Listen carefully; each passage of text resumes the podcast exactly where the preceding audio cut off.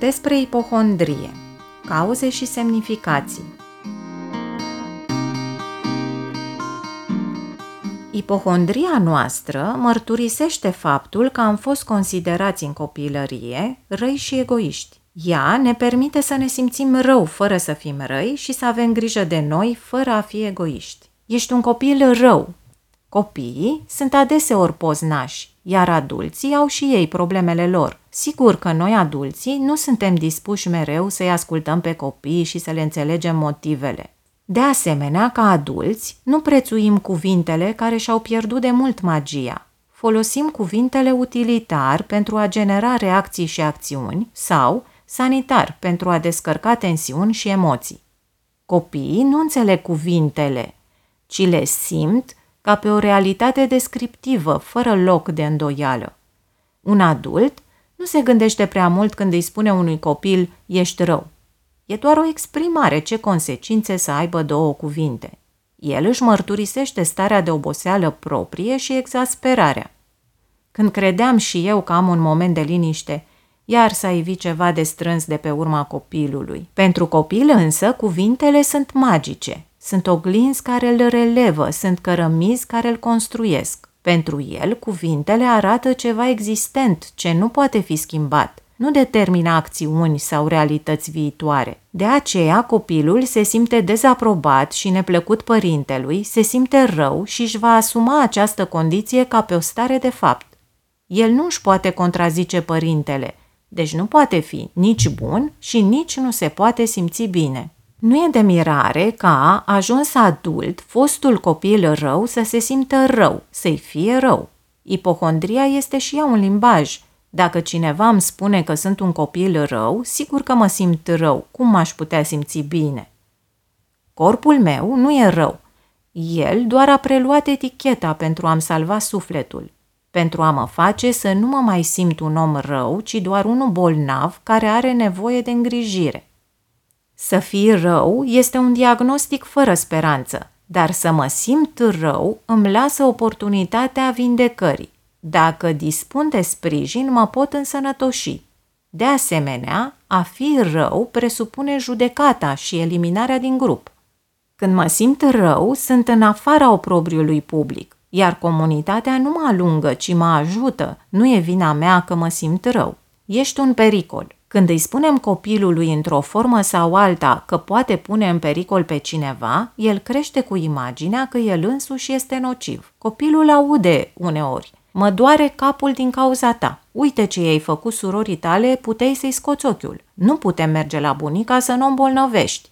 Exprimările de acest tip îl fac pe copil să se simtă ca o bombă cu ceas care oricând va putea exploda. Ceva în el este otrăvitor pentru ceilalți. Dacă ne-am simțit un pericol pentru ceilalți în copilărie, ca adulți, ipohondria este o soluție. Spitalul este un loc mai bun decât casa de corecție cu care eram amenințați, iar medicul este preferabil polițistului. Ipohondria ne face să fim prudenți, vigilenți, să ne controlăm permanent pentru a nu lăsa ca răul să iasă din noi.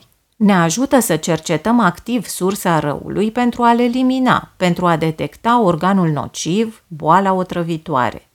Răul resimțit fizic ne permite să-l diagnosticăm și să-l vindecăm înainte de a provoca probleme.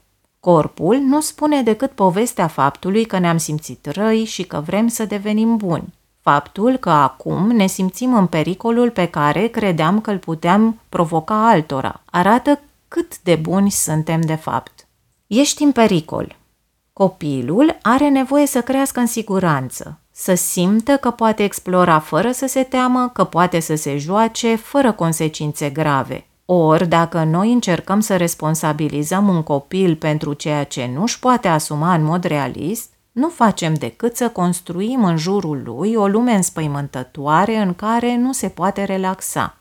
Nu pune mâna acolo că sunt microbi care te îmbolnăvesc. Nu te poți juca cu copiii căci pot fi bolnavi. Nu ieși în stradă că te calcă mașina. Nu deschide ușa că pot intra hoții. Toate acestea îi fac copilului viața prea serioasă înainte de vreme. El înțelege că trăiește într-o lume rea în care oricând poate fi afectat de vreun pericol nevăzut și neștiut. Ipohondria este și aici o soluție.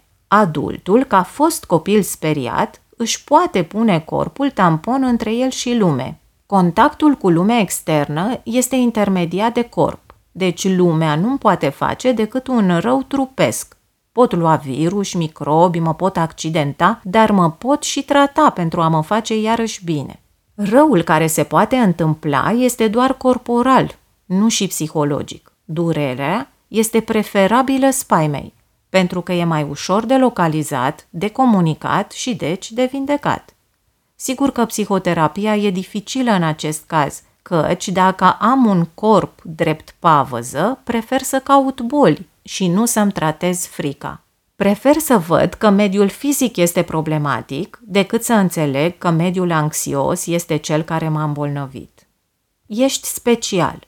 Un copil se simte diferit de adulții care îl îngrijesc, dar și de toți ceilalți copii.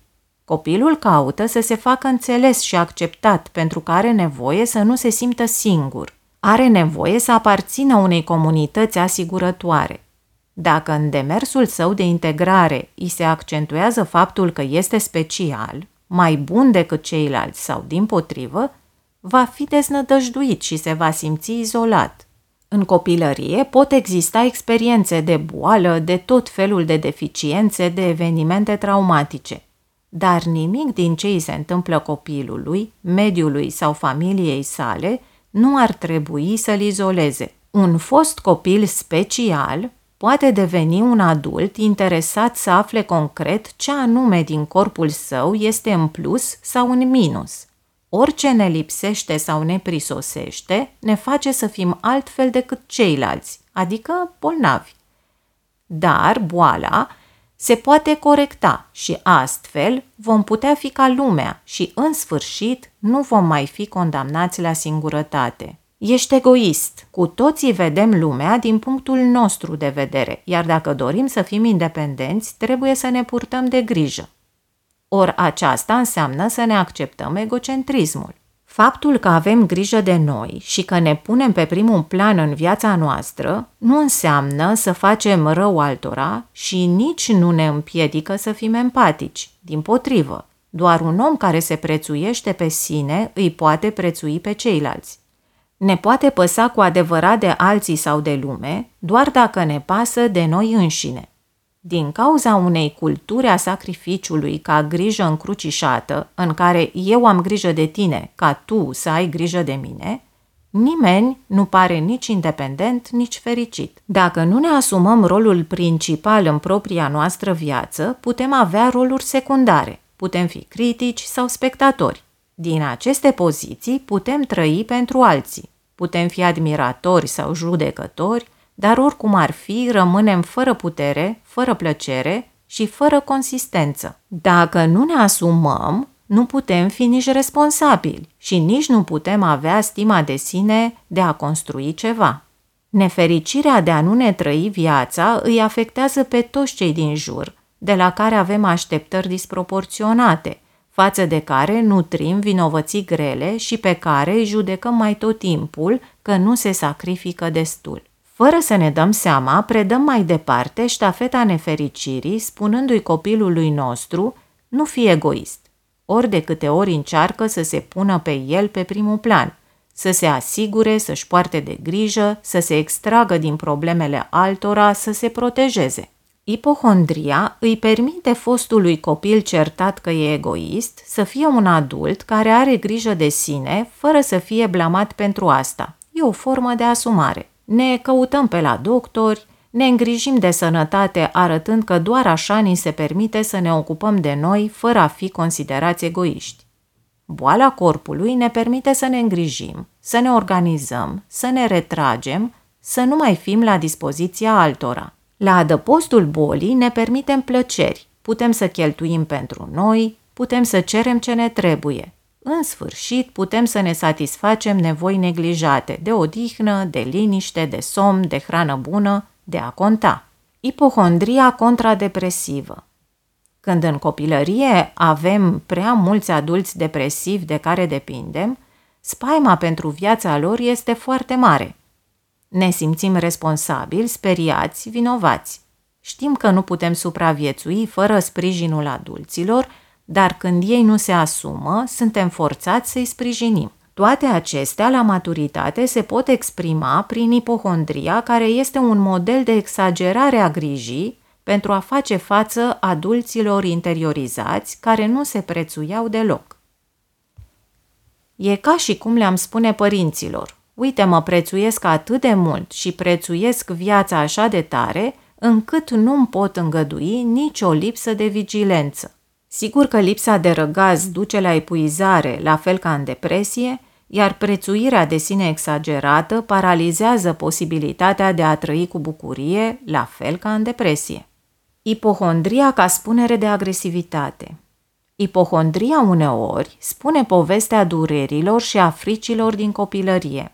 Pe adult îl poate durea corpul în locurile în care copilul a fost îndurerat. Bolile copilului, care au necesitat manevre medicale chinuitoare, pot lăsa semne psihologice care îl afectează pe adult. De asemenea, agresivitatea cu care este maltratat, rău tratat copilul, lasă semne psihologice dureroase. Un rău tratament al copilului este și acela al înspăimântării lui prin frici de tot felul, cu care adulții cred că îl fac mai controlabil.